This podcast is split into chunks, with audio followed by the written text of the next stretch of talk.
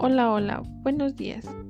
En este episodio hablaremos sobre las competencias docentes, pedagógicas, de investigación y evaluativas. Y bueno, para comenzar hablaremos de las competencias pedagógicas. Una competencia pedagógica es el conjunto de conocimientos, habilidades, capacidades, destrezas y actitudes con las que cuenta el docente para poder intervenir de manera adecuada en la información integrada de los estudiantes. Al respecto, Barragán menciona que el tutor virtual tiene el compromiso de diseñar o presentar contenidos con elevados niveles de contextualización, de tal forma que estos cobren la gran relevancia en la formación de los estudiantes. Para esto, es importante que los contenidos sean problematizados y que para su aprehensión requieran de la actividad del estudiante en la búsqueda de la solución de alguna problemática.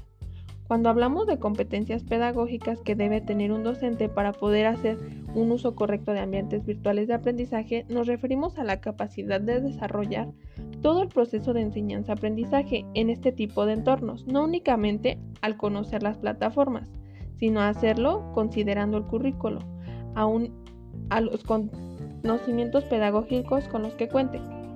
Entre las competencias pedagógicas también encontramos la habilidad de dominar y adecuar los contenidos a la plataforma, al número de sesiones y a los recursos disponibles, teniendo presente el rol del estudiante y que éste deberá participar de manera activa utilizando estrategias y construyendo escenarios que lo ayuden a aprender a aprender.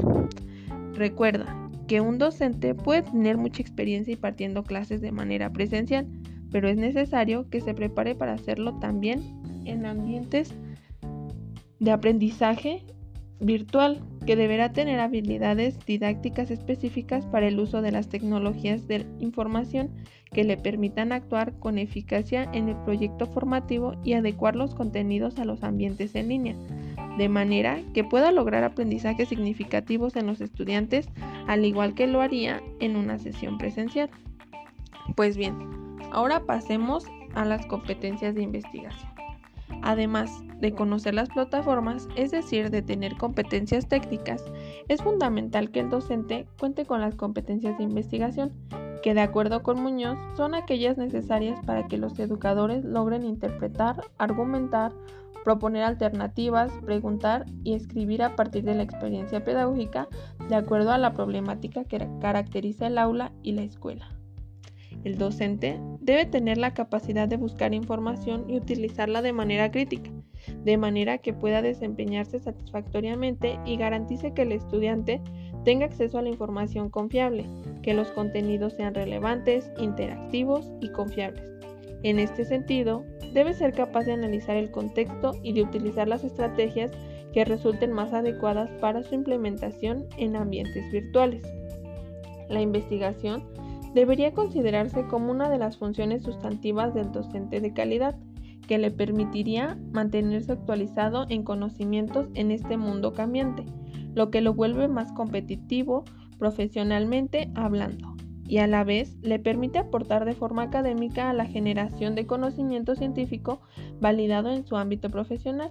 La investigación científica en México, y especialmente la investigación educativa, es un área de oportunidad potencial que a la fecha no se aprovecha al máximo, ya que actualmente se realiza muy poca investigación formal en nuestro país.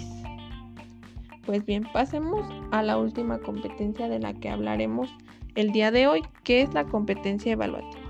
Cuando un docente posee competencias evaluativas, nos referimos a que tiene un buen manejo de técnicas de evaluación, ya sea a través de herramientas y de entregables pedagógicos que permitan evaluar las destrezas y el nivel de apropiación de los conocimientos de los estudiantes.